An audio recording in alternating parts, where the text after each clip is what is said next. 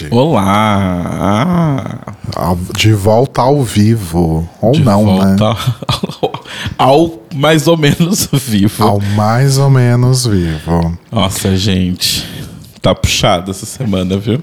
Nossa, os dois foram atropelados por duas jamantas. Cada. Exato. Não, assim, o clima em São Paulo não está ajudando. Não está ajudando. Tá muito seco, tá muita poluição. Tipo, de tarde, assim, é uma fumaça, parece Silent Hill. Muito seco, muita poluição. É... E além disso, estou tendo crise de enxaqueca por conta disso. E Rodrigo está com tosse e gripe. Nossa, tá passando um helicóptero aqui dentro. Nossa. Nossa senhora. Bom, vamos lá que temos muitas coisas para falar. Hoje nós vamos falar sobre o tão aguardado longa-metragem Barbie. Da boneca Barbie. E vamos falar da minha viagem. Exato. Mas, e talvez alguma outra coisa, não sei. É. Mas antes, a gente vai ler aqui os comentários que a gente recebeu lá na caixinha de perguntas que fica em cada episódio publicado no Spotify. Uhum. Tem alguma vinheta aqui para para para perguntas? Ah, pão com net. Tá. Então, o primeiro comentário foi feito no nosso episódio 150 sobre redes sociais. Sim. A nossa amiga Lana perguntou: Vocês já maratonaram os normais esse ano? Beijos, seus lindos. Esse ano ainda não. Não? Não, esse ano não. Certeza? Absoluta. Tá, então. talvez venha aí. Né? Talvez venha aí porque a gente tá sem série de, de almoço. Quer dizer, Quer dizer, é, talvez a gente fale sobre isso. E temos aqui mais duas. A primeira, é, isso foi no episódio da Xuxa, Balão Mágico, etc.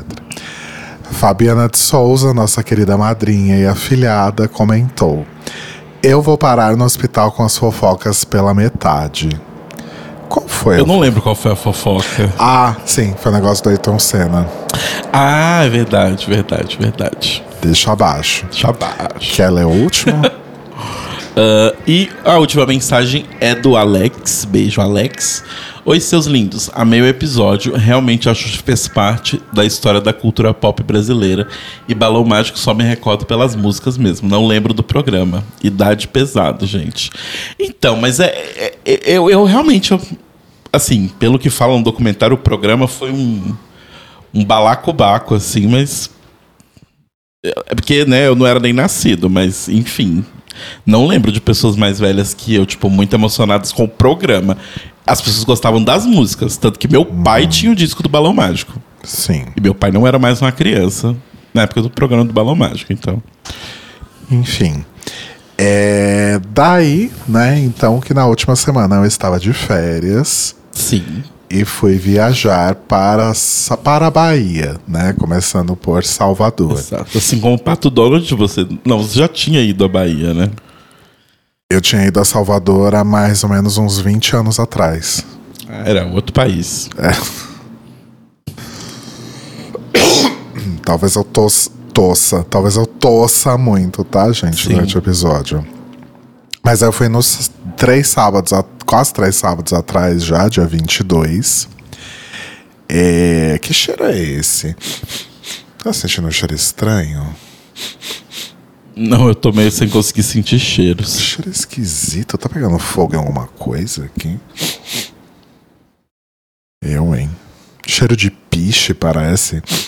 Ah, talvez seja da rua. Enfim. Ah, eu cheguei lá dia 22. É, e, tipo, foi mega corrida, porque a semana anterior tinha sido uma semana bem puxada. A gente tava com, com a mãe do Telo aqui em casa, e trabalho e coisas. Eu fui fazer as malas, tipo, na sexta-feira à noite. O que pro Rodrigo, gente, isso é bizarro. Quem me conhece sabe que esse não é um comportamento normal. Mas enfim, aí embarquei cedo no, no aeroporto. É legal quando você pegar é, voo aqui no aeroporto de Congonhas, de São Paulo, que geralmente é a galera que tá fazendo voo mais, voos mais curtos, voos domésticos, eventualmente voos internacionais aqui para América Latina, enfim. E aí você encontra alguns famosos, tô fazendo aspas aqui com as mãos. Eu vi o Felipe Andreoli, que é baixista Quem do é Angra. esse? ah, tá. E eu vi uma pessoa que eu não sei quem é, é, na hora que eu tava comprando um café lá no, no aeroporto. É, e tava tipo um burburinho. Nossa, você viu ele, não sei o quê. Deve ser algum youtuber, alguma Mas coisa. BBB, alguma coisa assim. Não, ex-BBB acho que eu conheceria. É, você conheceria. É, sei lá, era alguém X de YouTube, talvez, e que aparentemente as pessoas com TikTok, talvez, sei lá. Pode ser. Enfim, aí cheguei em Salvador na mais ou menos meio-dia. Já fui recebido com o, o, o carisma né, do, do, do prestador de serviço baiano, que foi um Uber que parou para abastecer o carro no meio do caminho do aeroporto entre o, o aeroporto e o hotel, mas era um carro a gás, né? Aí toca descer do carro, fica lá 10 minutos esperando. Enfim. Cheguei no hotel finalmente e eu ia encontrar com o nosso querido amigo Mário. É, Um pouco depois que eu fizesse o check-in, mas o cara demorou tanto que ele chegou enquanto eu estava fazendo o check-in. Aí entrei lá no, no, no, no, subi no quarto, só deixei a mala, dei um, um, um refresh na cara, né? E peguei minha bolsinha, minha shoulder bag e saí. É, e eu fiquei no bairro do Rio Vermelho. Ai, gente, tô, peraí que eu vou arrotar. O bairro do Rio Vermelho, pra quem conhece, sabe, e quem não conhece, eu conto que é um bairro bem legal, é um bairro bem tranquilo, tem umas coisas assim, meio boêmias e tal. É, eu fiquei perto, inclusive, do Largo da. Ih, agora vem aquele momento que eu não lembro o nome dos lugares, né? Que eu preciso consultar o Lago da Google. Conquista. É o Largo da Maricota, da Mariquita, como que chama? Eu acho que Da é Mariquinha. Mariquita. Da Periquita. Largo da Mariquita. É, que é um lugar bem legal, assim, tipo, tem bastante bares, coisas pra comer, enfim, barracas de acarajé e de outras comidas. Então foi um lugar bem legal que eu fiquei. É, e aí, quando eu saí, eu tava com a minha shoulder bag, né, pra levar celular, carteira, essas coisas. Eu perguntei pro Mário, né, tipo, ah, como que é aqui tranquilo andar assim e tal? Ele falou: olha, tome o mesmo cuidado que você tomaria em São Paulo e tá tudo bem. Né? Ok. Porque aqui não tem essas coisas, por exemplo, de é, você tá andando na rua e alguém passar de bicicleta e roubar seu celular. Não tem isso aqui, mas não quer dizer também Em que São seja um- Paulo tem. não quer dizer que você também seja um local 100% seguro. Falei, então beleza. Aí a gente foi almoçar, né? Porque eu cheguei bem na hora do almoço, a gente foi num, num restaurante ali perto. E aí a gente deu uma andada ali é, pelo Rio Vermelho. Não na à beira do mar, mas não na orla do mar, tipo na calçada mesmo. Calçadão. Essa é a orla, na verdade. Bom, enfim. É bom. É, aí a gente parou no Largo de Santana, que é um outro lugar também que tem bares, tá? Um lugar bem, bem bonitinho, bem interessante. Ficamos lá até uma determinada hora. E aí eu fui embora. E o Mário foi trabalhar, né? Porque o Mário é um, um cantor, Multiartista. um multiartista, cantor, ator, intérprete, dançarina, né? E ele tinha uma apresentação num clube com, com a orquestra onde ele toca e tal, onde ele canta. E aí eu voltei pro hotel, tomei um banho, descansei um pouquinho e fui procurar um lugar para comer.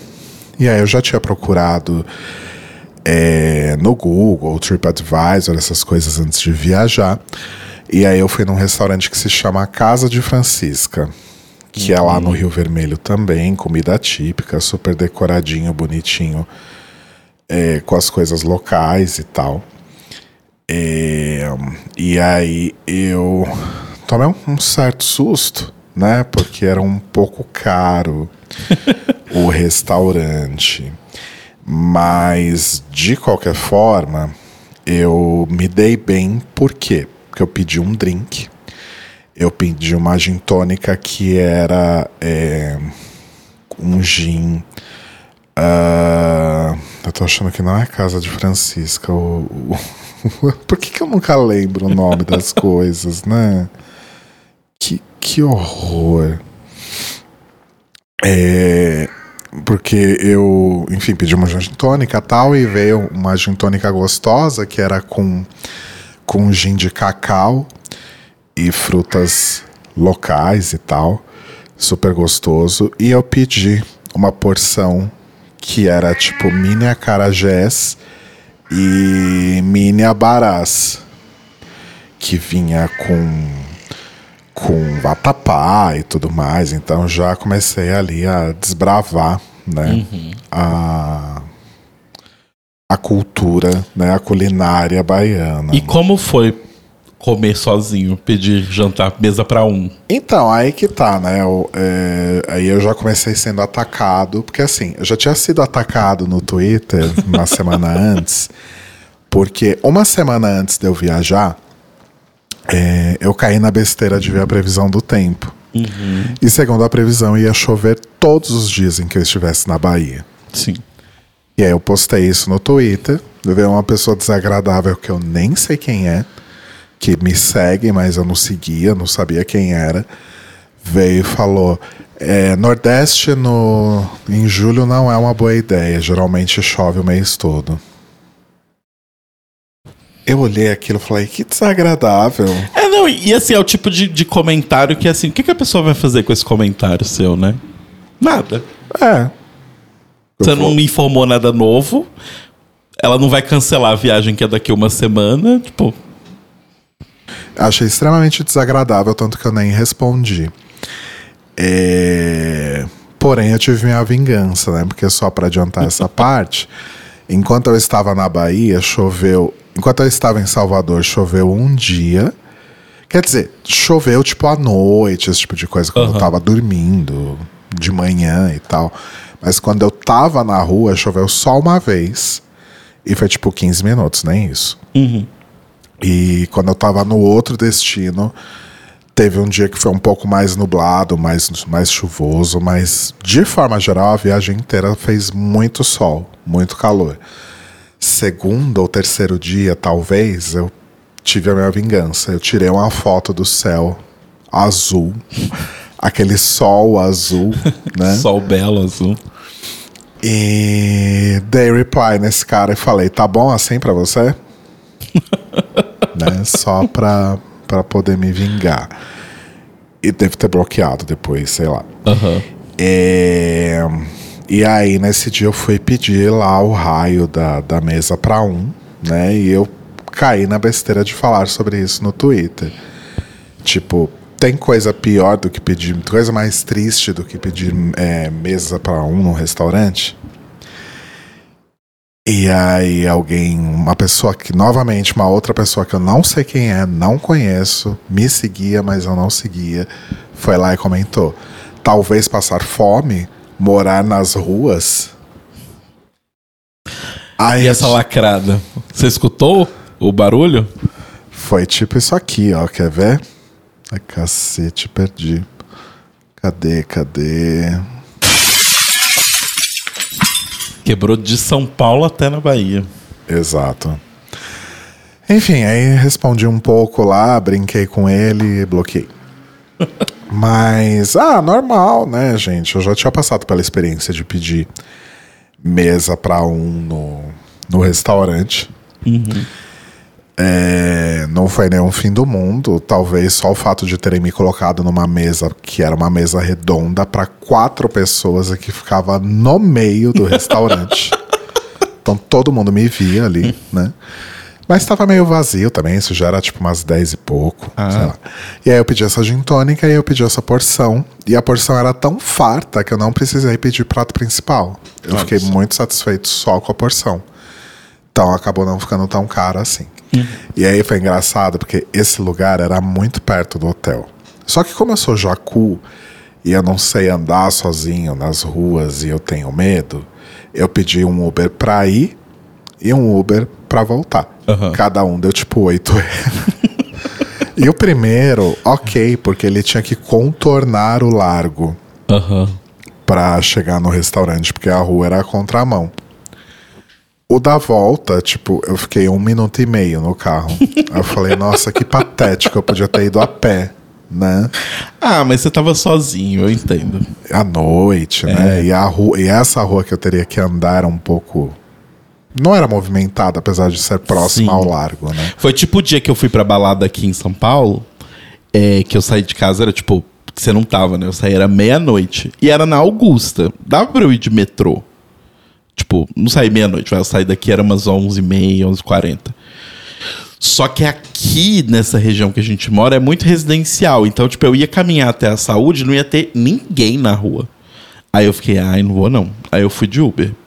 Ah, melhor. Porque eu fiquei com medo de ir sozinho. E uma certa preguiça também, né? Não, pior que nem era preguiça. Era realmente que eu fiquei com medo. Porque essa nossa rua aqui tá meio esquisita ultimamente. Então. E aí, é, beleza, aí eu ia numa balada. Né? Falei, vou sair daqui e vou pra uma balada. Vai ser difícil hoje, hein? Segurem. E aí, é, eu já tinha pesquisado baladas antes, né? Antes de viajar, perguntei pro Mário, e eu já tinha visto que a noite de LBT, diversidade, não é lá muito forte em Aham. Salvador. Tem três grandes boates, assim, aí uma nitidamente, nitidamente era uma galera muito padrão. A outra era uma coisa jovem demais. A outra era padrão também, mas passava, assim. Eu pensei, ah, vou lá. Sabe aquele Instagram que é tipo umas fotos de umas pessoas muito bonitas e felizes? É tipo isso. Ah, mas não, não vai por isso. Porque, tipo, a Barbie, por exemplo, tem fotos de pessoas bonitas e felizes. Mas pelo menos você entende que quem são as pessoas que vão lá, É. né? Pra isso que serve. E aí, só que essa que eu finalmente então resolvi que eu ia, quando eu tava no restaurante, eu vi que o último post era sobre a festa que ia rolar naquele sábado, né? E aí eu vi que eram só DJs mulheres, tem maravilhoso, mas mulher entrava VIP. E aí nessa você já vê que é uma balada realmente mista, não é só necessariamente GLBT. E lugar que mulher entra VIP sempre dá um monte de homem querendo, achando que vai comer todas elas. Né? Um monte de homem hétero achando que vai pegar todas elas. Quis me poupar, né? E aí, eu, esse foi o primeiro erro. Eu deveria ter ido para um bar, que é um bar muito famoso lá de Salvador. Um dos, né? Tem outros bares também que tem esse mesmo tipo de vibe. Mas acho que esse é o mais famoso, que é o Âncora do Marujo. Que tem show de drags. Tipo, já vi Desi Rebeck publicando foto, vídeo, fazendo show lá, sabe? Entendi. Só que eu achei, eu falei, ai, não vou no final de semana, vou deixar pra ir no meio da semana. Esse foi meu erro. Eu deveria É. ter ido no sábado, que ia estar mais fervido. É o dia eu, que de- bomba, né? eu deixei pra ir na quarta-feira e tinha eu e mais duas pessoas. É. Eu fui embora, nem, nem esperei os shows das drags. Então, enfim, fica aí pra, pra quando eu voltar pra lá. Domingo a gente ficou na piscina, eu fiquei na piscina, o Mário chegou depois, ficou lá comigo na piscina, depois a gente foi dar uma volta ali perto do elevador Lacerda para ver o pôr do sol, depois a gente foi ver uma peça que ele me convidou para ir, é, que ele tinha ganhado os ingressos cortesia. E foi uma peça muito legal que eu esqueci. Você esqueceu o nome. Pera. eu vou procurar aqui, gente. Ai, gente, tá vendo? Não fica velho. Era uma peça muito legal. Ai, gente, eu não vou achar.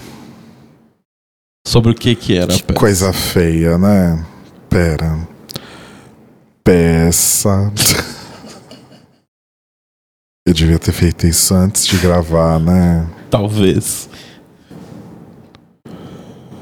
Aqui. Espetáculo baseado em texto angolano. Peraí que tá abrindo, gente. O site é meio lerdo. Ah, não é esse. Bom, enfim, é, depois que eu descobri eu falo. Mas era um monólogo, né? Uma atriz também que obviamente eu não vou lembrar o nome. É, e ela representava uma entidade, né? Tipo uma mãe de santo, na verdade, do candomblé. É, que volta da Angola, onde ela estava, para o Brasil, especificamente em Salvador é, no ano de 2033, uhum. em que a gente vive um futuro pós-apocalíptico, onde o Silas Malafaia é presidente do Brasil. Pânico. É, todas as religiões de matriz africana foram banidas ou gourmetizadas. Tipo, as pessoas mais hype da época praticam o candomblé vegano. É, enfim. Então, é um texto bem divertido, mas muito, tem muita, muita crítica também, né? E faz a gente pensar bastante sobre essa questão da, da ocupação dos lugares e dos lugares que as pessoas são é, permitidas é, ocuparem, né? Infelizmente. Então eu acho que Salvador, inclusive, é uma das, das cidades do Brasil com mais é, percentual de população negra, né? Sim, sim. E aí fala-se muito sobre isso, sobre as pessoas estarem lá e não poderem ocupar todos os espaços. Elas estão restritas ali a servir os outros. E, e aí eu saí de lá pensando, tipo, ok, é muito real isso, porque eu comecei a reparar uhum. tudo, né? Com muito mais atenção. É, mas tem esse, esse lado, assim, bem de conscientização mesmo, eu acho. Mas não deixa de ser um texto extremamente divertido. É, se eu não fosse uma pessoa tão relapsa, né, eu daria aqui o nome da peça. Mas eu me comprometo. Dá uma pesquisadinha depois. Eu me comprometo a procurar e contar para vocês depois. Aí, segunda, é, fui fazer uma coisa mais turistona mesmo, fui no Pelourinho. Aí fui. Viu o cardboard do Michael Jackson na janela. Tirei a foto lá do, do cardboard do Michael Jackson na janela onde ele gravou lá o clipe de They Don't Care About Us, no Pelourinho. E é aquela coisa, né? Você chegar no Pelourinho, as pessoas querem pintar você, te dar a fita do Senhor do Bonfim. Eu só esquivando, só esquivando. Eu não acredito que você voltou, que você conseguiu voltar da Bahia sem nenhuma, sem nenhuma fitinha do Senhor do Bonfim. Você vê? eu não queria fazer a turista, né? Ué, mas não precisava necessariamente amarrar ali na hora. Levo, trazia pra mim, pra gente botar no altar. Ah, se eu soubesse que você queria. Não, querer eu não quero, mas é que o altar aqui ele é, ele é realmente um união total. Entendeu? Tá. Mas eu te trouxe a figa do, do ah, sim. E trouxe uma concha da praia e outra que eu comprei. Sim. Né? Aí, beleza. Eu fiquei andando ali pelo Pelourinho, fui na, na Fundação Casa de Jorge Amado, que é o museu que tem ali toda a timeline do Jorge Amado, tem coisas da Zélia Gattai. É, mas mais falando sobre, a sobre as pessoas e, e as obras mesmo. Né? Uhum. E lá vem. Não pisa no computador. Pera aí, gente, Carbonara chegou. Peraí. Eu falei, não pise no computador. Ele fez o quê? Pisou no computador. É, fiquei lá na, na, casa de Jorge Amado tal. Depois eu subi ali pra cima que tem o Largo da. Não vou saber. Eu esqueci. Conquista. Cansei de, de, de pesquisar, de ver os nomes aqui das pessoas, dos lugares. Eu só também dei outro outro erro aí, né? Mais um erro aí na, na nas minhas escolhas, porque é, eu fiz esse rolê pelo centro histórico na na segunda-feira e tinha umas coisas que estavam fechadas, né? Uhum. É coisa cultural normalmente está fechada, né? Então, o Museu Afro Brasileiro estava fechado, a Casa do Carnaval estava fechada, a a Casa da Música estava fechada, enfim. Mas aí eu passei por esse largo que não é a Praça da Sé. A Praça da Sé é mais pra baixo. Ah, tem uma Praça da Sé lá também? Tem uma Praça da Sé. Ai, gente. Largo Te... Achei. Largo Terreiro de Jesus. Que fica pra cima do Pelourinho. Os baianos que nos ouvem aí estão gritando nessa hora, né? Ou rindo da minha cara. Que não tô sabendo os lugares. É, então, almocei no restaurante escola do, do Senac, que é referência lá também, é no Pelourinho. Uhum. E é um lugar que você come comida baiana muito boa por um preço muito bom, à vontade, assim. Ah, é service-service, com preço fixo. Uhum. Aí fui pra. pro.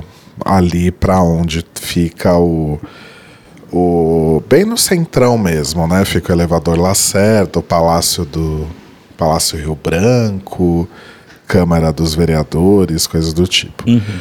Aí o elevador Lacerda, eu não sei se você sabe o que, que é, porque em Salvador tem a cidade alta e tem a cidade baixa Sim. né? E o elevador Lacerda é justamente um, Um elevador. um troço bizarro e gigantesco que tem dois elevadores que te transportam. Entre- só dois? São dois. Mas eles são gigantes? Eles são bem grandes, deve caber umas 30 pessoas né, em cada elevador. Ah. E eles transportam você entre a cidade alta e a cidade baixa. Literalmente você sobe e desce entre Aham. elas, né? É, Poxa, em BH ia ajudar, viu? Ia. Em BH não, é, sobe o morro aí, filha da puta. Exato. É, custa 15 centavos para você usar o elevador. Ah, é barato. Mário disse que teve uma época que custava 5 centavos. Gente, o prêmio é arrumar, né? 15 centavos. Pois é. Mas eles, tipo, tem um cartãozinho, tipo, tipo um bilhete único, Não, você dá assim. até uma, uma catraquinha com uma moça que você dá o, dinheiro. Eu tive que tirar dinheiro, inclusive, para poder Aham. fazer isso.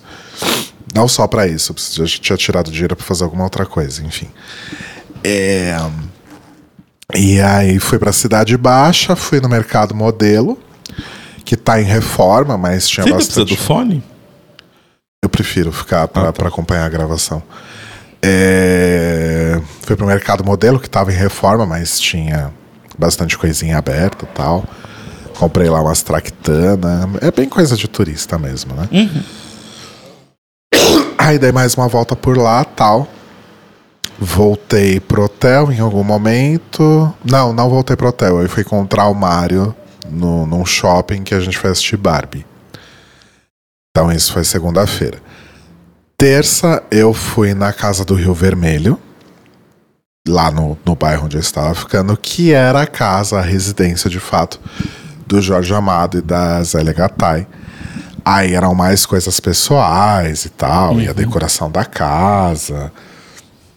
Aí mais um pouquinho de história ali. Tipo a também tal. energia da casa do Gaudí lá. Tipo Aquela isso. vibe, né? Tipo isso.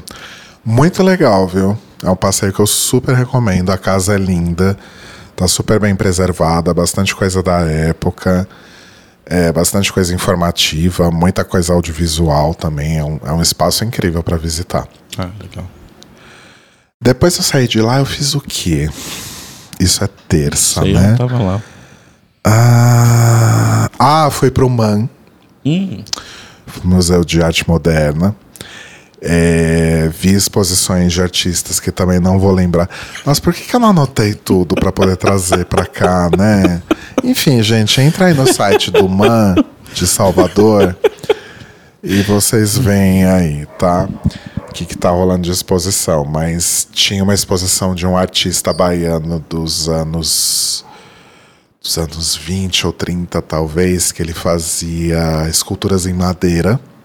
Muito legal. Tinha, tipo, representações é, sacras e outras coisas, uma vibe um pouco mais popular. E depois tinha uma exposição de um artista mais contemporâneo, assim. é, que fazia umas coisas para Prolodum e para outros grupos lá do, da região, fazia umas coisas de publicidade, intervenção urbana, de uns trabalhos bem legais. Alguns me, me beiravam um pouco assim o Romero Britismo, Mas a maioria eram trabalhos bem interessantes, bem bonitos, bem com uma vibe.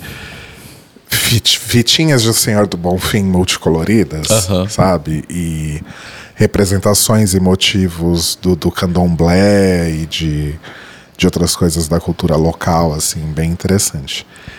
É, e o Man fica num lugar que chama Solar do Inhão, que é à beira de uma praia.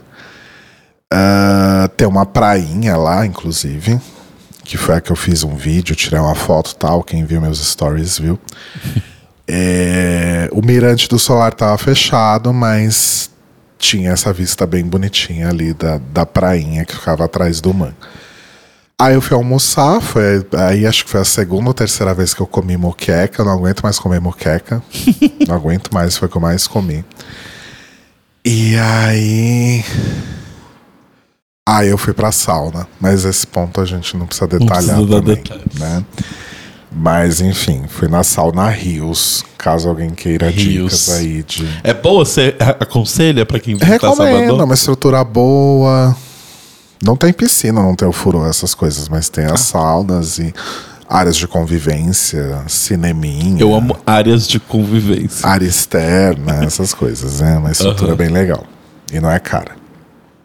Aí voltei pro hotel. Ah, não. É, terça eu voltei pro hotel e fui comer acarajé. É, porque lá no, no Largo da Mariquita tem o acara... o acarajé da Cira, que é uma das baianas do acarajé mais famosas lá. Gente, eu vou dar uma pausa pra pegar uma água porque tá foda aqui, peraí. Voltamos, gente. O acarajé da Cira, então, a Cira é uma das mais famosas baianas do acarajé. E ficava lá, no, no Largo da Mariquita, pertinho, de onde eu tava hospedado. Aham. Só que aí eu cheguei lá e eu tava só com cartão esse dia, eu não tava com dinheiro. Cheguei lá, não aceitava cartão de débito nem de crédito, só Pix ou dinheiro. Eu fiquei tão puto que eu fui comer um hambúrguer. Tinha uma hamburgueria lá no Largo da Mariquita, comi um hambúrguer. É porque cartão de débito tem desconto, né? Então, às vezes, os lugares agora preferem ser Pix só mesmo. Não, não consigo. Foi o único lugar onde isso aconteceu. E eu nunca vejo isso acontecendo em lugar nenhum. É, Aí, beleza. Eventualmente eu comi esse acarajé. Tirei dinheiro e fui comer esse acarajé. E valeu super a pena. Nossa, Porque, saudade. nossa, ca- acarajé de rua é diferente de- de restaurante. De restaurante, coisa assim, eu já tinha comido, Sim. né? No, no primeiro dia eu já tinha comido acarajé. Mas esses. Nossa. Nossa, saudade demais. É porque aqui em São Paulo, os únicos lugares onde eu já vi a carajé vendendo de baiana eram nos lugares muito insalubres. É. Que aí eu não ia querer comer. Porque, né, tipo. Conheço gente que já passou muito mal comendo acarajé de rua. É, então. De ficar semanas doente. É, então, mas eu que. Nossa, saudade de comer. Hum. A gente precisa achar algum lugar de restaurante de comida baiana bom aqui. Sim. Aí na quarta, é, eu já tava ficando meio de saco cheio. Porque assim, gente, eu errei na dose, sabe? A viagem inteira não precisava ter durado nove dias. Aham. Ela podia ter durado seis, sete dias no máximo. É. Mas eu fiquei nove dias lá na Bahia. Eu sei como é. Eu senti isso no carnaval quando eu fui pra BH. Exato. Tava tipo legal, legal, legal. E chegou um ponto eu tô assim, meu Deus do céu, eu quero a minha casa. O que eu tô fazendo aqui? Aí a quarta foi o último dia, eu já não tava muito afim de fazer muita coisa. E tudo que eu fazia, gente, era pegando o Uber de um lado pro outro. Então imagina como tá a minha fatura. É. Aí eu fui pro Farol da Barra, né? Que era o último grande ponto turístico que faltava eu ir. Que era uma base da Marinha, né? Literalmente um farol. E você pode subir e tal. Tem uma área externa ali no, no, no intermediário ali, digamos assim, do farol. E no- você pode subir no topo do farol, né? Você fica embaixo da lâmpada ali, praticamente. E é bem alto, mas é gradeado e tal, então não me deu tanta vertigem. Mas é muito alto. Dúvida, você foi no topo do Banespão aqui em São Paulo já? Já. Ah, Você Te deu? foi, né? Foi. Não lembro. Então Foi. você foi sem mim. Eu acho que eu fui aquela, aquela vez que eu fui passear sozinho em São Paulo. tá. É, e tem um museu, né? Um museu náutico ali. Que tem umas coisas muito legais, que eu até te mandei foto, né? Sim. Foi um dos lugares que, que eu pensei muito em você, assim, porque era um lugar que você ia gostar. Tem muita coisa de equipamento, de mapa, de maquete de navio, diferentes tipos de embarcações Uhum. Ah, eu e amo. tal. Você ia amar aquele Amo lugar. coisas náuticas, gente. E foi o lugar onde mais tentaram me vender artesanato e coisas do tipo, né? Ah, Enfim. Barquinho feito de concha. Não. Nossa, esse é um grande clássico das praias. Pelo menos eu nunca fui pra Bahia, né? Mas eu já fui em Vitória, que é basicamente anexo ali. E o- a coqueluche do Espírito Santo, da praia do Espírito Santo, é o barquinho feito de concha. Nossa, eu não vi nada disso lá. Mas assim, que também eu não fui. E aí, um ponto, né? Eu saí do farol, eu fui pra, pra, pra praia que tinha é, ali embaixo, né? E tomei uma água de coco e tal, mas eu não fui na praia em si. Nem pus o pé na areia, nem fui pro mar, nem sentei na praia, nada. Porque eu tinha um outro destino pra ir ainda, né? E eu deixei pra ir pra praia lá. E eu não sou muito fã de praia, na real, né? Sim. É... Aí eu voltei pro hotel, fui comer o acarajé, tive que resolver umas, umas coisas, não exatamente de trabalho, mas relacionadas ao trabalho, que, enfim, depois eu falo. E aí à noite eu fui encontrar o Mário pra, no shopping pra gente tomar um café, alguma coisa, pra eu me despedir dele, que era o último dia que eu ia ficar em Salvador.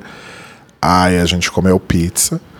Aí eu fui pro Ancora do Marujo, que tava aquela depressão, né? E eu tava me- começando a me sentir mal esse dia. Foi o dia que eu fiquei gripado. Uhum. Tá, tava começando a sentir uma moleza. Voltei pro hotel, tomei um Benegripe, dormi. Acordei no outro dia, tomei outro Benegripe, fiz as malas, tomei café e fui então para o segundo destino, Que era White que Lotus. era um, um resort no, no norte da Bahia, mais ou menos uns 70 quilômetros ali de onde eu tava pro norte, que era um resort chamado The White Lotus, né? The White Lotus Bahia. É, E aí, como que eu fiz o esquema? Né? Eu comprei um trans. E aí fica dica para quem quiser fazer algum programa parecido.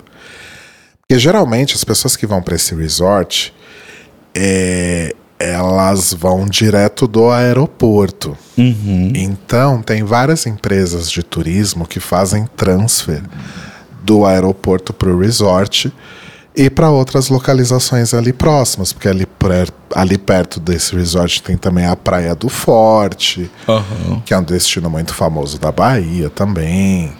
Enfim. Então tem essas empresas, eu pesquisei e tal, vi recomendações em Google, etc. E eu escolhi uma que se chama Grow Turismo. G-R-O-U Turismo. E aí tinha esses transfers, né, esses traslados do aeroporto pro resort e depois do resort pro aeroporto, na volta. O da ida deu super certo. Cheguei no aeroporto, encontrei a moça no desembarque. Ela esperou todo mundo chegar ali, né? E já começou a chegar aquele monte de família, como eu já esperava. E eu já pensando, meu Deus, vai ser um inferno. É, levou a gente pro, pra vanzinha tal, sentei na van tal, a viagem foi super tranquila, cheguei no resort. E esse resort ele tem três. Eu vou falar logo qual é, né? Eu fui pro Sim. resort Costa do Sauípe. Aham. Não era o The White Lotus, Não. tá? Mas era quase. Mas era quase. Era uma versão bem low budget do White Lotus, né? É, que é um resort que ele tem três categorias, vamos chamar assim. Tem a ala praia e a ala, a ala mar e a ala terra, que são os resorts mais básicos. Tem o sol, que é o intermediário, que é onde eu fiquei. E tem o brisa, que é o premium master. Lá é White Lotus. Lá é White Lotus. Pior que eu nem fui lá, eu poderia transitar, eu poderia ter passado por ele, mas eu não fui. Enfim, eu só fui pros, pros, pros, pros da, da primeira, primeira, primeiro tier ali. É, qual que é a diferença, né? Basicamente, os, todos são all inclusive, né? Só que no no primeiro, na ala mais básica, tem menos opções de entretenimento para crianças, né? Porque basicamente tudo que tem de entretenimento lá é coisa para criança. Ah, sim. Porque só dá criança naquele lugar, Uhum. né? Coisa de família. É, e, os, e as bebidas alcoólicas. Então, nessa, nesse mais básico, eu acho que era só é, cerveja e vinho, talvez. E talvez algum drink básico. Aham. No meu, já tinha, na, na fatia que eu tava, já tinha uma caralhada de drink. Mas era só vodka nacional, só gin nacional, só, enfim. E Mas no- como que eles fazem a separação? Tem uma Deixa- deixa- pulseirinha? Deixa eu só concluir. E aí no Premium é, tem absolutamente tudo que você imagina e todos os, os drinks são com, com bebidas importadas. Tá? Basicamente essa a diferença. E no Premium tem uma piscina de borda infinita que não tem nos outros. É, e as pessoas são identificadas por pulseirinhas de acordo com a aula. tá. Enfim, cheguei e tal. Então o transfer de ida deu tudo certo. O transfer de volta, ele demorou quase uma hora, além do combinado. É, passaram outros dois carros da mesma empresa, deixando pessoas que estavam chegando, mas nenhum me pegou. E nenhum tava com o meu nome para me pegar. E aí o que que aconteceu? Eu comecei a mandar WhatsApp. Um desses motoristas ligou lá para falar que eu tava lá esperando, tal, e eles me dando desculpas do tipo: "Ai, espera só um pouquinho que atrasou, deu um atraso no em outro hotel, porque eles passam em vários resorts e Aham. hotéis ali da região. Eu sei que 40 minutos depois chegou um carro que não era da mesma empresa, não era da mesma empresa, era uma outra empresa. E aí ele chegou lá, chegou lá me procurando tal, pediu desculpas. Eu falei, ai, eu quero que qualquer, qualquer um me tire daqui, sabe? Esse momento não me importa mais. E aí, claramente, ou me esqueceram, ou sei É, lá. o alguém que que esqueceu de botar seu nome em alguma lista. E aí mandaram entrar em contato com qualquer outra empresa e falaram, pelo amor de Deus, pega um passageiro lá que a gente esqueceu Senão a gente tá fudido. sabe? Então, assim, é, e assim, gente, não sei se valeu tanto a pena, porque, ó, eu paguei, se eu não me engano, foi 103 reais cada perna, né? 103 o traslado para ir, 103 para voltar. Uber ia dar uns 115, 120. E para sair do resort não é tão complicado pegar Uber. Primeiro que assim, você já até poderia combinar com o Uber da ida Ah, sim. para ele te pegar lá quando você fosse embora, né? É, mas mesmo que não combinasse, tem muita gente que chega lá de Uber E aí você volta e com aí uma os dessas Ubers pessoas. já começam a procurar, ah, tem alguém aí precisando de Uber pra, pra sair e tal. Então você já poderia pegar um Ah, Uber sim. e ir embora. Mas é que é meio difícil arriscar, né? Mas eu não sei se vale a pena tanto transfer. Mas se vocês optarem pelo transfer, porque de fato é, é muito prático, né? Uhum. É, contanto que te peguem nos horários combinados, é super prático. Então, se você for fazer esse tipo de rolê e for contratar um transfer, não contrate a Grow Turismo. Lembrando que Grow Turismo é G-R-O-U, tá? É, fiz meu check-in, entrei no quarto. O quarto, pra vocês terem uma ideia de como o quarto era grande, tinha uma cama king- que era mais que king size. Mais que King? É aquelas King Plus, sabe? Que ela é um pouco mais comprida. Gente. Tinha uma cama dessa. Do lado assim, tinha uma. Ó, você entrava no quarto, né? Aham. Aí tem o banheiro. Né? O banheiro. Então pensa que o banheiro já tá ocupando ali uma extensão do quarto. Sim. Era um box, é, uma. a, a privada ali no, no cantinho, entre o box e a pia. Aham. Tá? Então é um banheiro razoavelmente ok. Sim. Então pensa que tem esse tamanho desse banheiro. Já no quarto, do lado do banheiro, tinha uma poltrona. Do lado dessa poltrona tinha essa cama King Plus. Aham. Do lado dessa cama King Plus tinha uma cama de solteiro. E aí vinha a varanda. E como eu peguei o quarto mais barato, a minha varanda ficava de frente para as piscinas. Aham. Aí eu falei, puta merda, eu não vou conseguir dormir, né? Porque sete da manhã já vai ter gente gritando nas piscinas. Mas não, o pessoal ia pra piscina mais tarde mesmo. É, o serviço da piscina começava às nove, né? Toalha, bar, essas Aham. coisas. Então acho que as pessoas nem iam antes. Justo. E a porta tinha um, um certo isolamento de som também, a porta da varanda, então deu tudo certo. Olha o tamanho desse quarto. Porque basicamente só vai família, né? É, a gente? maioria das pessoas que devem ir deve ser família, o grupo de amigos, né? Então, assim, enfim. Aí fui conhecer, fui dar uma volta, fui ver a piscina, fui ver as coisas tal, fui fazer reconhecimento de terreno, ver como que era o lance de, de bebida e tal. E era cedo isso. Eu cheguei lá, era umas três e pouco, fiz o check-in, fez esse reconhecimento, era umas quatro e pouco ainda. Aí eu falei, ai, começar a tomar um drink então, Não tô né? fazendo nada. Tomei uma gin tônica. Aí ali no bar também tinha um restaurante, tinha tipo uma churrasqueira com um forno a lenha, onde sempre tinha alguém fazendo churrasco e pizza. Ai, que delícia. Aí comi uns pedaços de pizza, porque eu não tinha almoçado, né? Falei, ah, vou mergulhar. Subi no quarto, troquei de roupa, que eu tava de bermuda e camiseta ainda, pus meu shortinho de nadar.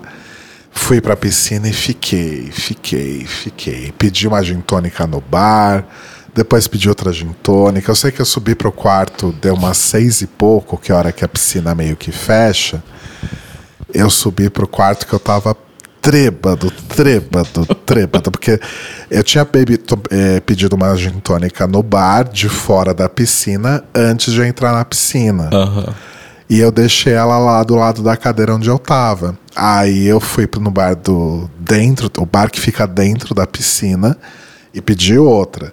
Aí eu tomei essa inteira. Quando eu saí da piscina, eu tomei o resto da que tava lá, sabe? Sei. Já comecei assim, né? É... Aí acho que eu tomei banho, descansei um pouco, não sei o que, e à noite eu fui jantar. Umas 9 horas. Falei, vou jantar mais tarde pra esperar todos, os- todo o populacho comer, né? Aí depois eu vou. É, muita comida, não necessariamente só comida é, baiana, tinha muita coisa diferente assim de comida, várias opções. Comi até salada, assim, comi bastante salada todos os dias. É, aí depois fiquei dando uma volta ali por fora. E aí, logo nesse primeiro dia, eu já caí na real de algo que eu já sabia que ia acontecer. Primeiro que ia ter muita família. Sim. né? E de fato tinha muita família. é, pai, mãe, filho, filha, filhos pequenos, filhos adolescentes. É, três, quatro filhos. Às vezes tinha uma avó e um avô ali. É, poucos casais jovens. É, a maioria era casal já com, com pelo menos dois, três filhos, assim, sabe? Aham. Teve um pai de família lá que eu achei que tinha me dado um mole. Mas talvez ele estivesse sendo só simpático. Eu sei que todas as outras vezes que eu passei por ele que- e que ele não estava sozinho, que ele estava com a esposa e com o filho, que era uma das crianças mais irritantes que eu já vi na minha vida, ele nem tinha um pra mim. Então talvez ele tenha sido só simpático no nosso primeiro contato. Ou não. Se É. quando você passava com a esposa e o filho ele ignorava completamente, talvez ele estivesse realmente dando em cima de você. Pois é, enfim. Mas nada aconteceu nesse sentido, gente. Felizmente ou infelizmente. É, e aí, beleza. Aí na sexta-feira o dia tava meio meh, mas deu pra aproveitar um pouco da piscina tal. É... Nossa, já tá dando uma hora de episódio, eu não paro de falar, né? E aí deu pra curtir um pouco da piscina e tal, mas eu já tava ficando muito de saco cheio das pessoas, daquela vibe família, de não ter com quem conversar e tal. Então não sei se realmente é uma boa ideia ir sozinho para um resort, principalmente esse tipo de resort que é mais família. Sim. Deve ter algum outro resort por aí pelo Brasil. Deve ter, é- sei lá, um My Gay Getaway. Não, nem precisa ser gay, sabe? Resorts que tenham pessoas jovens, que vão com amigos ou que vão solteiras. Não, não é só família, família, família, sabe? Eu vi, pra não falar que eu não vi gays, eu acho que eu vi dois gays. Só que eles estavam no, no ala terra ou no ala mar, eles não estavam na minha ala. Ah, tá. Enfim. É, e essa coisa de comer e beber loucamente, sem limites, chega uma hora que fica chato. Porque chega uma hora que você não aguenta mais beber, chega uma hora que você não aguenta mais comer. E aí? Né? Não existe a hora que você não aguenta Então eu mais acho parar- que mais essa beber. coisa de do all inclusive, de comer e beber loucamente, fica velho muito rápido. Porque chega uma hora que você não aguenta mais. Mas é porque tem que ter um limite do tipo, por exemplo, sei lá, que, que eu faria? Acordaria cedo pra abrir o apetite, uma mimosa, por exemplo. Daquela, uou, aquela acordada. Aí você vai começando o dia e vai construindo em cima de uma gin tônica. Chega ali na hora de ir pra piscininha, troca pra uma água de coco pra dar aquela abaixada. Porque o importante é o equilíbrio. Porque se você tiver o equilíbrio, você vai ao infinito, entendeu? Nossa senhora. Bom, mas eu bebi bastante, assim. Arrasou. Eu devo ter bebido uns 10 drinks por dia, em média, assim. Puta que pariu, tá ótimo. É...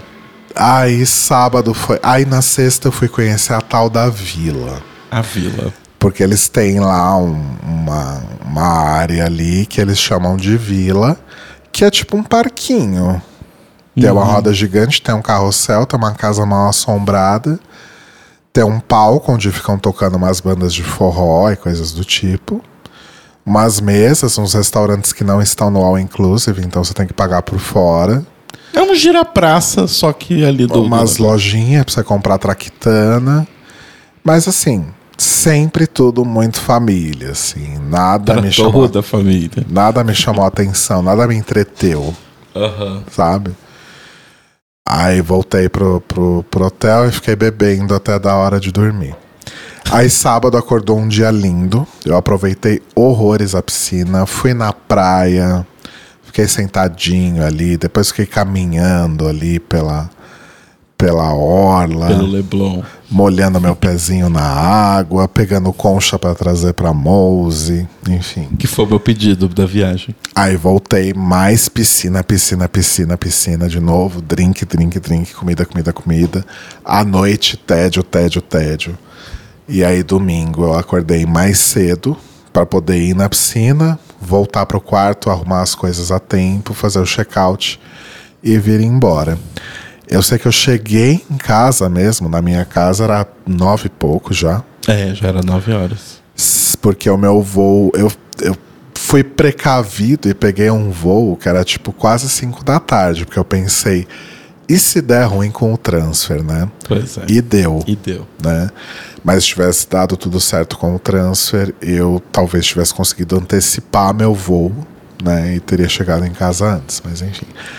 Mas foi gostoso, acho que férias sempre é bom, né? Eu, eu acho que teve esses momentos chatos, principalmente no resort. Mas eu aproveitei bastante. Em Salvador foi muito divertido. No resort deu para descansar, para comer, beber e ficar na piscina, que eram os planos no fim das contas, né? Sim. Mas realmente não acho que é uma viagem legal para fazer sozinho, a não ser que seja algum outro tipo de resort em que tenha pessoas mais jovens e sem essa coisa tão família assim. Um White Lotus mesmo, talvez, né? Sim. É, Tem que ma- ter um assassinato, uma- um crime, Claro. assim, uma coisa. Mas enquanto passeio assim de férias para se divertir foi muito gostoso. Ai, que bom. Arrasou. Fim, 54 minutos depois. Enquanto isso, eu fiquei em casa, na depressão aqui. Vou até comer um chocolate agora. Não, mentira, eu não fiquei na depressão. Foi tudo bem, foi gostoso, mas foi estranho, porque, tipo, eu acho que foi a primeira vez que eu fiquei aqui e você viajou. Sim. É, inclusive, detalhe, né? É, fazia tanto tempo que eu não viajava. A última vez que eu viajei foi quando a gente viajou de férias em outubro Aham. do ano passado. Acabei de voltar dessa viagem de férias, né? Esse domingo agora eu vou viajar para Curitiba a trabalho. Curitiba. Vou no domingo, volto na segunda.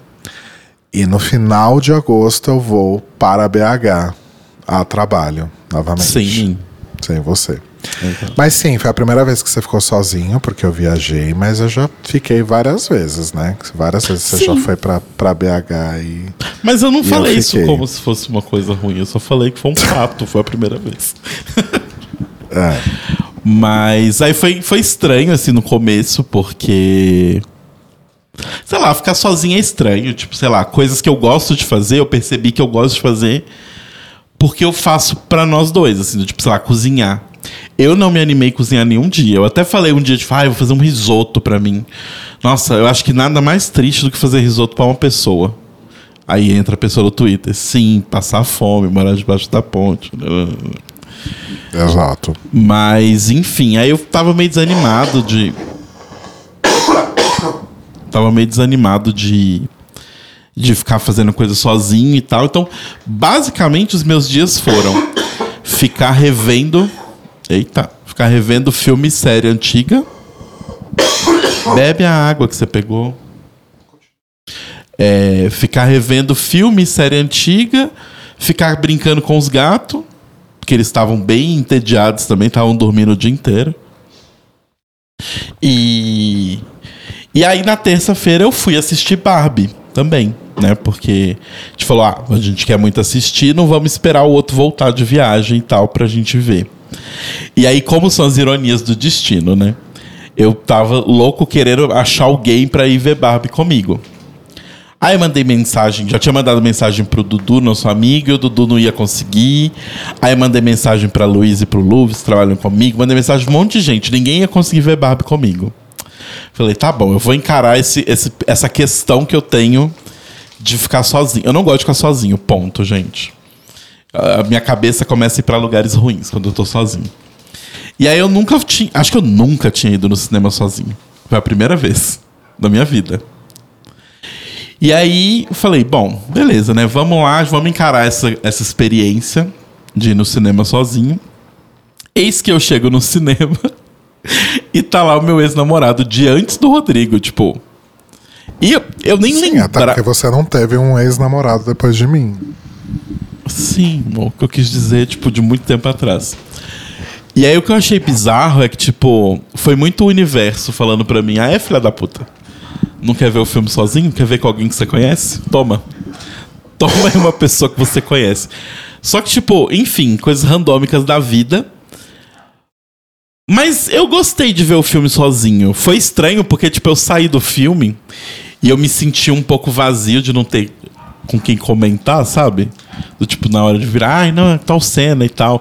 E aí eu tive que ficar ouvindo as merdas que as pessoas falam quando elas saem Ah, do você cinema. acostuma. Eu, como uma pessoa muito sozinha, te digo que você se acostuma com essas coisas. Ah. Aliás, isso foi uma coisa é, da viagem é, que eu caí na real assim muito cedo na viagem, porque quando eu marquei essa viagem me parecia uma boa ideia. Sim, parecia uma grande ideia ficar sozinho um tempo, só comigo mesmo, mas acho que não é isso que eu tô precisando mais. Eu tô precisando é de pessoas, de companhia. É. E aí a- as- essas férias me serviram pra me dar esse reality check também. Sim. Mas. E aí eu tive que ouvir coisas péssimas, tipo, saindo do cinema, porque eu não tinha ninguém pra conversar, então, né? Por exemplo, um garoto, um homem saindo do filme da Barbie, mansplaining o filme pra namorada. E ele tava falando o que exatamente? Você lembra? Não, e ele tava tipo, não, mas esse filme não fez sentido nenhum.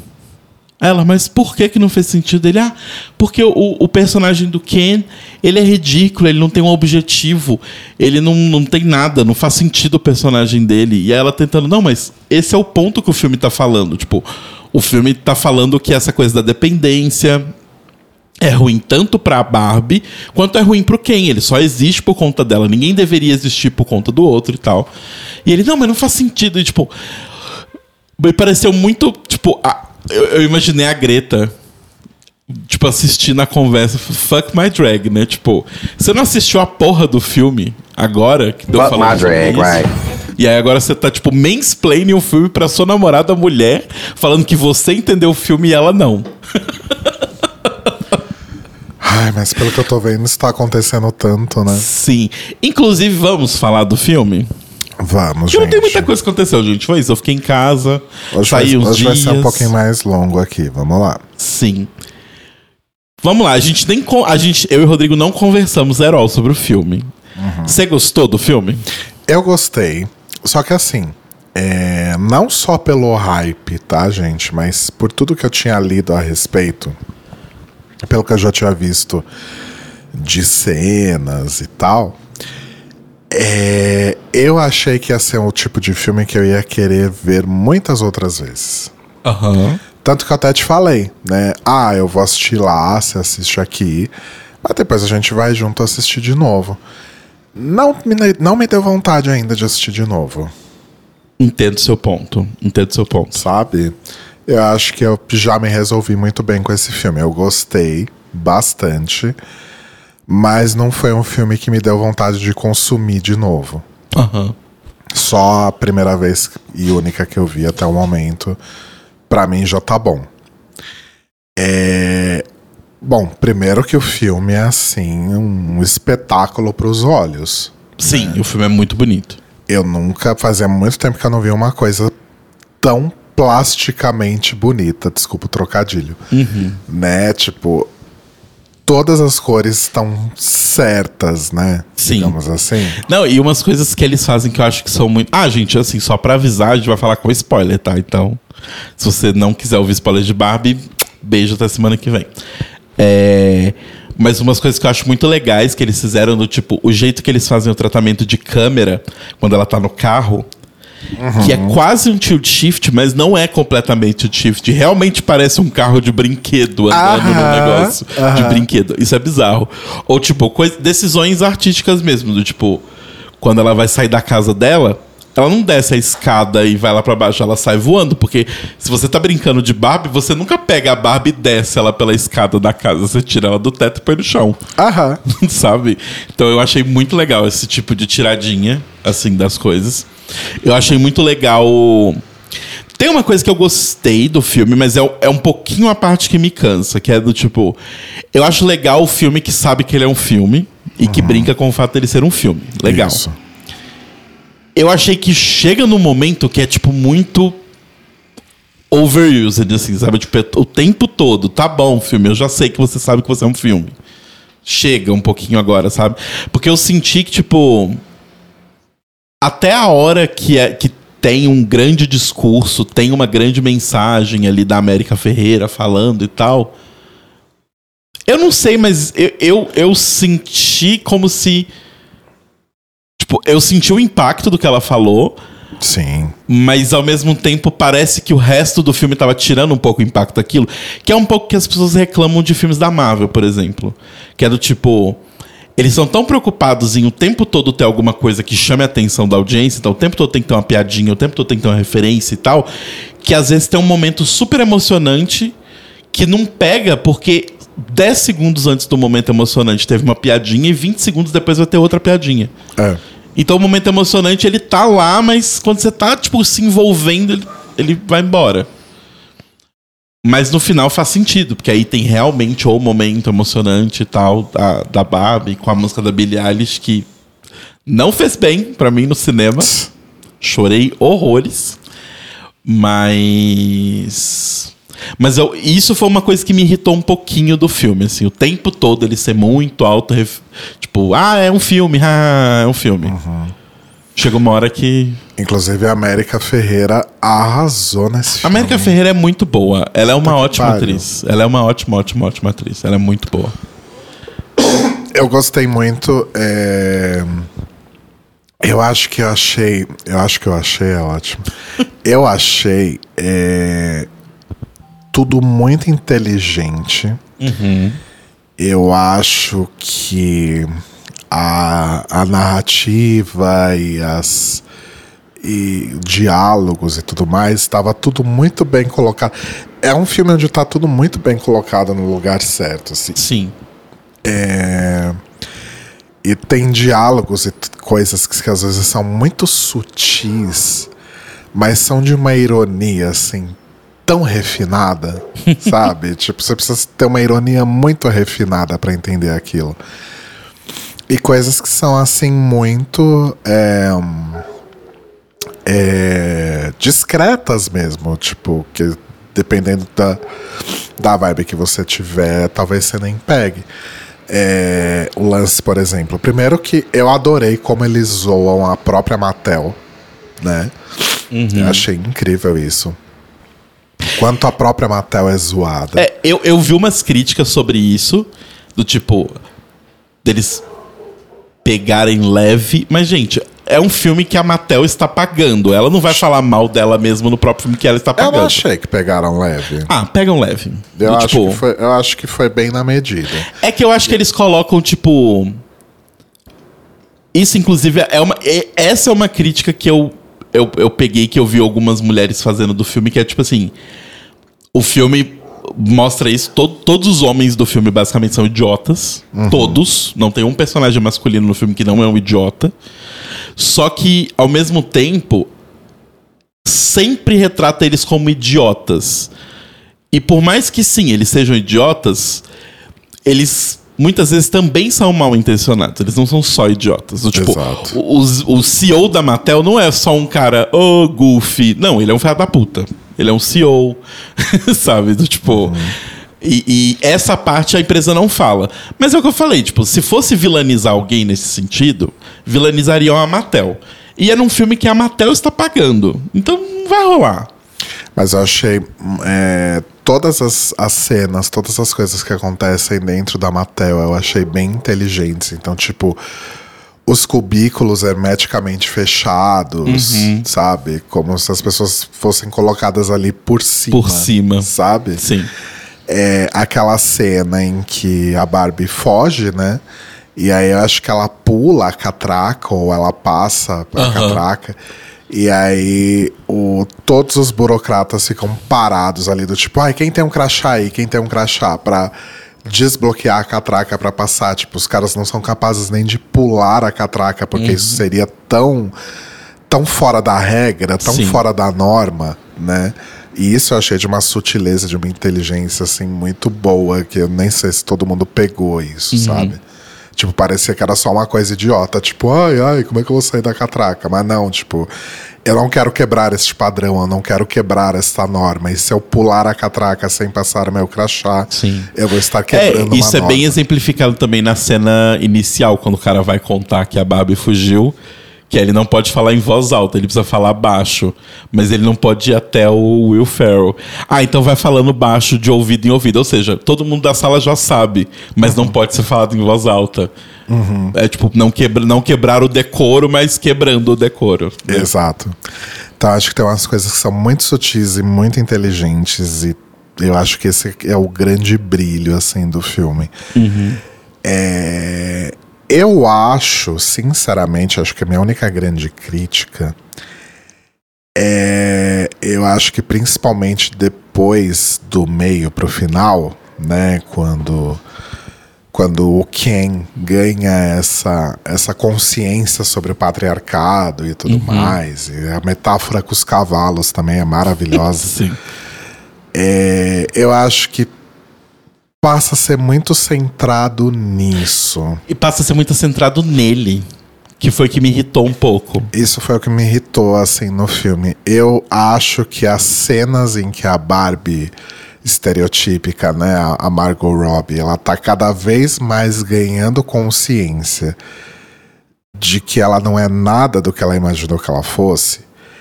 Aquilo é tão rico e a Margot Robbie tá tão bem. Muito bem. Podia ter tão mais coisa disso. Podia É. ir tão mais fundo nisso. Sim. Talvez fosse pesar um pouco o clima. Provável. É. Mas podia ter ido tão mais fundo. Eu, eu não sei, porque eu não li muitas coisas sobre o filme, porque eu também não queria ficar overthink antes da gente conversar e tal. Mas eu queria muito ver alguma entrevista da Greta, alguma coisa assim, porque o que eu senti um pouco no final, depois que eu saí, depois que eu, que eu, que eu, que eu tive aquele momento do tipo, de me emocionar no final, de chorar bastante e tal, eu meio tipo. Eu acho que talvez o que me deixou meio assim é que eu, eu queria ter saído do filme com a história da América brincando com a Margot Robbie. E isso, tipo, a relação entre as duas evoluírem, sabe? Do tipo, como que, como que a América usou. Eu falei América porque eu não lembro o nome da personagem, sinceramente Hum, mesmo. eu também não. É, como a América usou a Barbie da Margot Robbie como uma forma de se reconectar com a filha dela e como que a Barbie pode usar ela para se reconectar com o que ela é e entender o que é que ela é, para que que ela serve, né, que é o grande mote do filme, né, para que você foi feito, para que que você serve. E, no final das contas, eu acho que muitos desses momentos foram ocupados por cenas com o Ken, que são legais. E eu acho que assim, o arco dele meio que, apesar de ser dele e não ser da Margot Robbie, ele meio que eleva o arco dela. Porque no fim das contas, o a questionamento dele é o mesmo do dela. Ele vive em função dela, ela vive em função dos outros. Mas ele também vive assim como ela em função de alguém, né? Não deixa de ser o problema inicial, que é o dela. Mas eu sinto que às vezes fica tanto tempo nele e eu queria mais da relação delas. E eu acho que é, É. pouco tempo que tem de tela. Eu também Então eu não acho. sei se a Margot. Eu não sei se, tipo, se a Greta filmou mais disso, no roteiro original tinha mais disso, e acabou que na edição eles decidiram por esse recorte que tem momentos emocionantes, mas ele tende mais ao humor do que pra um filme. Tipo Lady Bird, sei lá, sabe? Que é um outro filme da Greta. Que acaba tendendo, tem humor, mas acaba tendendo muito mais pra emoção, menos pro humor, né? Então eu não sei. Faz sentido. Não sei se talvez, ou- talvez houve alguma coisa, porque assim, todo mundo, a maior parte das pessoas, dos, sei lá, das, dos principais que estão ali no, no filme, tiveram um grande envolvimento com o projeto. Então a Margot Sim. Robbie estava muito envolvida, Ryan Gosling É, estava muito envolvido. Acho que a Margot entrou no projeto antes da Greta, né? Então não sei se talvez tinha alguma coisa relacionada, combinada ou acordada em relação a tempo de tela igual para os dois. Isso é uma teoria da conspiração minha, tá? Não vi nada sobre isso, tô chutando aqui. E aí talvez por isso que o Ken ganhe tanto destaque do meio pro fim do filme. Não sei. Talvez. Mas tem umas coisas incríveis, tipo, eles saindo do mundo da Barbie Land indo pro mundo real. Sim. Aí pega um carro, aí pega um navio, pega um foguete, pega E eles vão trocando de roupa. E aí daqui a pouco eles estão patinando em Los Angeles. É muito Sim, maravilhoso. é muito maravilhoso. gente. Todo mundo olhando pra eles do tipo, quem são essas pessoas, sabe? Sim. É muito maravilhoso. A cena de dança dos Kens é muito boa. Sim. Inclusive, Simuliu. Ah, Nossa, todos os Kens estão incríveis, né? então, mas assim, o Simo. Tem uma hora na hora da guerra dos Ken que ele vai atirar um, com um arco e ele tá com um shortinho de, de academia e aí ele põe uma perna pra cima. Dá pra ver a in- quase a nhanha Ah, do Simuliu. Deus. Eu fiquei nervosa. Entendi. É. O chute gato tá incrível O chute também. gato também tá bom. Ele, ele aparece bem menos do que eu achei que ele apareceria. Eu também. Engraçado. Todas as Barbies eu achei que, que aparecem até ok, assim, mais ou menos o tanto que eu achei que elas apareceriam. Mas. Mas os Kens, porque quando eles estavam fazendo o anúncio, os três Ken principais, né? Aliás, os quatro. Que era o Chute, o Simo, o Ryan Gosling e o outro que é o amigo do Ryan Gosling, que eu não lembro o nome dele. Do nome Não do ator. lembro.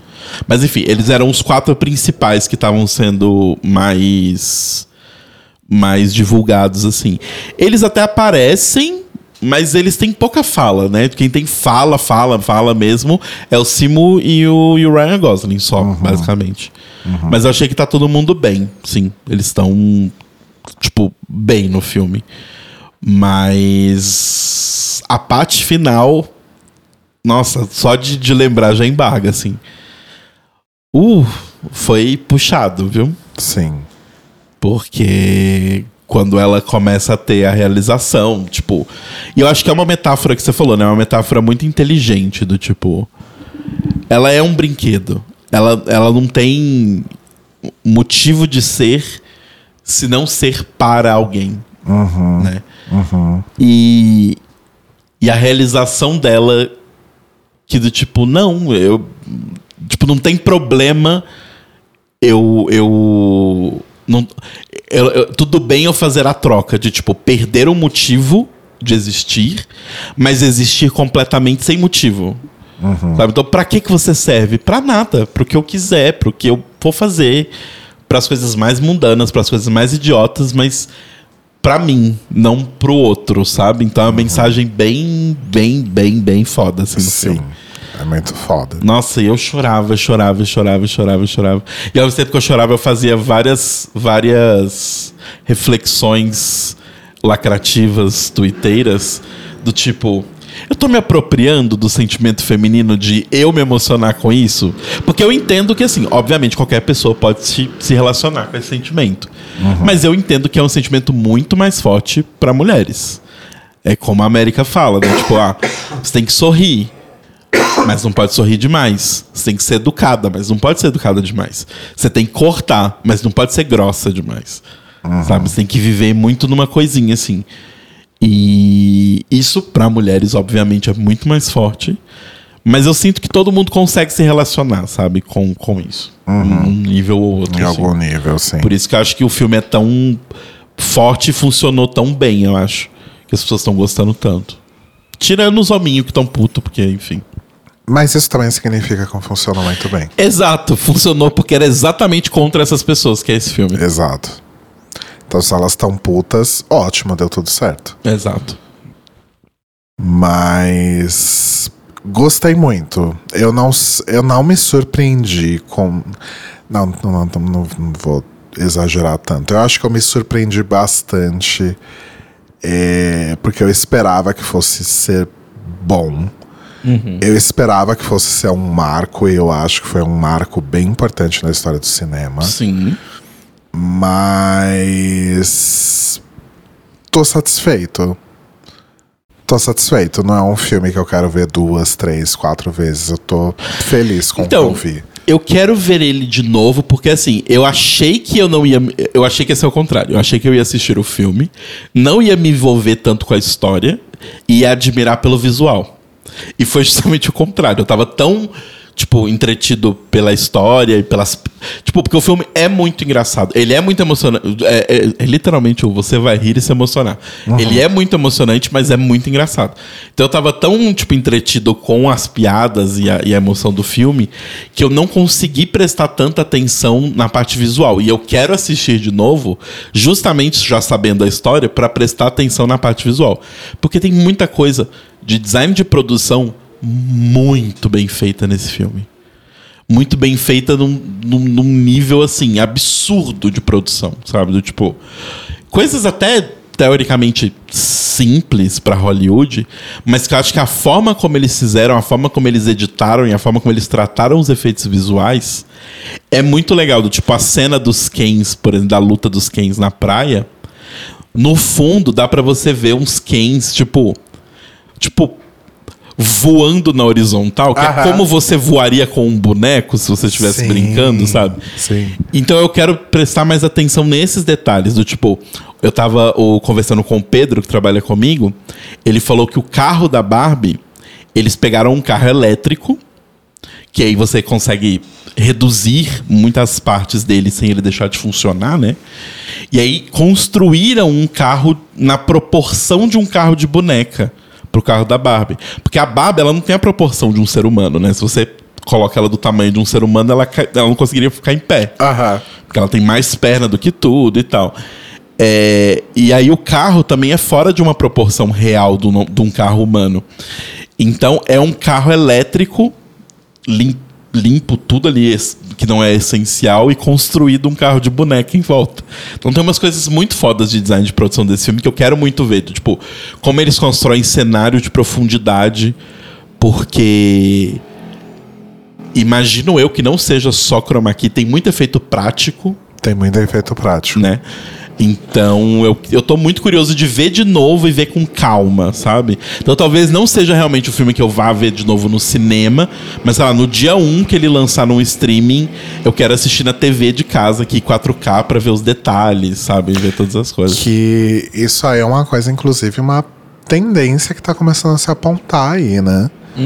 Galera tá deixando o CGI de lado, a galera de Hollywood tá deixando o CGI de lado e tá voltando a usar muito efeito prático. É, porque chegou num ponto que não dá, né? Tipo, eu tava vendo, lendo. Porque acaba tendo um, um, um intercâmbio grande com a minha área de jogos, né? E um cara falando, tipo, ele deu uma entrevista mó longa e tal, mas enfim, tinha um excerto lá da, da, da entrevista que era ele falando: ah, quando você olha um, um efeito visual de um filme e você fala, tipo, ah, parece que esse efeito foi feito em um dia. É porque muito provavelmente ele foi. Porque ele- a forma como os estúdios negociam os, é, as coisas de efeito visual é do tipo, eles negociam do tipo, quantas cenas são? Ah, são 40 cenas. Só que você falar que são 40 cenas não significa que são 40 cenas na mesma complexidade. Pode ter uma cena que é muito mais complexa que outras. Só que na divisão, lá no começo, são 40 cenas. Então você tem um tempo para 40 cenas. Então, às vezes, você vai ter realmente um dia, uma semana para fazer uma cena que é hiper mega complexa. Então vai coisa mal feita mesmo. E os estúdios não ligam. O ponto principal, eu acho que é tipo, claramente os estúdios estão cagando, né? Tipo, pra tudo, pros atores e tudo mais, né? Que tá tendo as coisas absurdas que estão saindo aí da greve dos atores. Mas eu acho que esse filme, esse e, e Oppenheimer, assim, eles já vão ficar, eu acho que muito emblemáticos porque eu acho que eles meio que vão ser os últimos grandes filmes a saírem antes dessa greve e tudo mais. Porque tem Isso filmes. Tem filmes pra sair, do tipo, tem o The Marvels, que já tá gravado e tudo mais. Mas assim, o The Marvels, ele não é um filme gigante. Ele é gigantesco porque tudo que a Disney faz é gigantesco. Mas ele não é. Eles não estão esperando, eu acho que, tipo, um retorno Vingadores Ultimatum. Porque ele é um filme continuação de um filme e duas séries da Disney Plus. Sabe? Então, tipo, eu não acho que eles estão esperando, meu Deus do céu. É. E tem uns outros filmes aqui e ali, Gato Pingado pra sair, mas assim, grande, grande, grande, não tem nada. Então Barbie vai ficar durante muito. Barbie e Oppenheimer, né? Que falaram que é muito bom também o filme. Eu quero ver. Mas assim, aparentemente vão ser os últimos filmes desse tamanho gigantescos por um bom tempo. Sim. A não ser filmes da A24, que você viu que a A24 tá produzindo normal os filmes, né? Ah, é? É, Sabe por que que ela está produzindo normal? Porque eles aceitaram absolutamente todas os pedidos do sindicato dos escritores e do sindicato dos atores sem fazer nenhuma observação. Eles só pegaram a lista e falaram, beleza, a gente topa. E aí eles estão agindo normalmente porque eles aceitaram os Nossa, termos. A 24 é muito foda, né? Sim. Puta que pariu. Tomara que empresas como a 24, não só a, a 24, só ela, mas que outras empresas como ela cresçam e consigam. Porque, tipo, cara, do jeito que as coisas estão, tipo, você viu o negócio da Disney, né? Que a Disney, basicamente, todos os extras, todos os atores extras de WandaVision e Cruella, que eu acho que os dois foram filmados na mesma época, é, foram 100% escaneados, corpo, rosto e tudo mais, sem a anuência dos atores, assim, provavelmente tinha em alguma letra miudíssima, em algum ponto do contrato, eu não- esses detalhes eu não sei, mas assim, de qualquer forma isso não foi avisado a eles nominalmente que eles iam ser escaneados para uso posterior da Disney. Gente, então se eles quiserem fazer uma continuação de Cruella, eles têm ali a... É, assim, eles têm direitos aos extras. Mas porque, porque o lance que as pessoas acho que ainda não pegaram é que Como assim? Só os essas, então, tipo, a... No caso de WandaVision, a Elizabeth Olsen não... Não, provavelmente no contrato da, Isabel, da, da Elizabeth Olsen não tá isso. Provavelmente no contrato da, da Emma Stone não tá isso. Mas o lance da greve é justamente isso, né? São esses atores gigantes que estão apoiando os atores menores, porque, tipo, eles chegaram nessa conclusão do tipo, então, os atores precisam morar em LA, porque é onde a maioria das coisas são gravadas. Se as coisas não são gravadas em LA, as coisas são negociadas em Nova York, gravadas parte em Nova York e parte na Geórgia, que é onde grava quase tudo dos Estados Unidos, basicamente. É... Dado isso, as pessoas precisam morar em cidades que são caríssimas de se morar. E esses atores simplesmente não conseguem papéis porque só querem atores gigantes de Hollywood.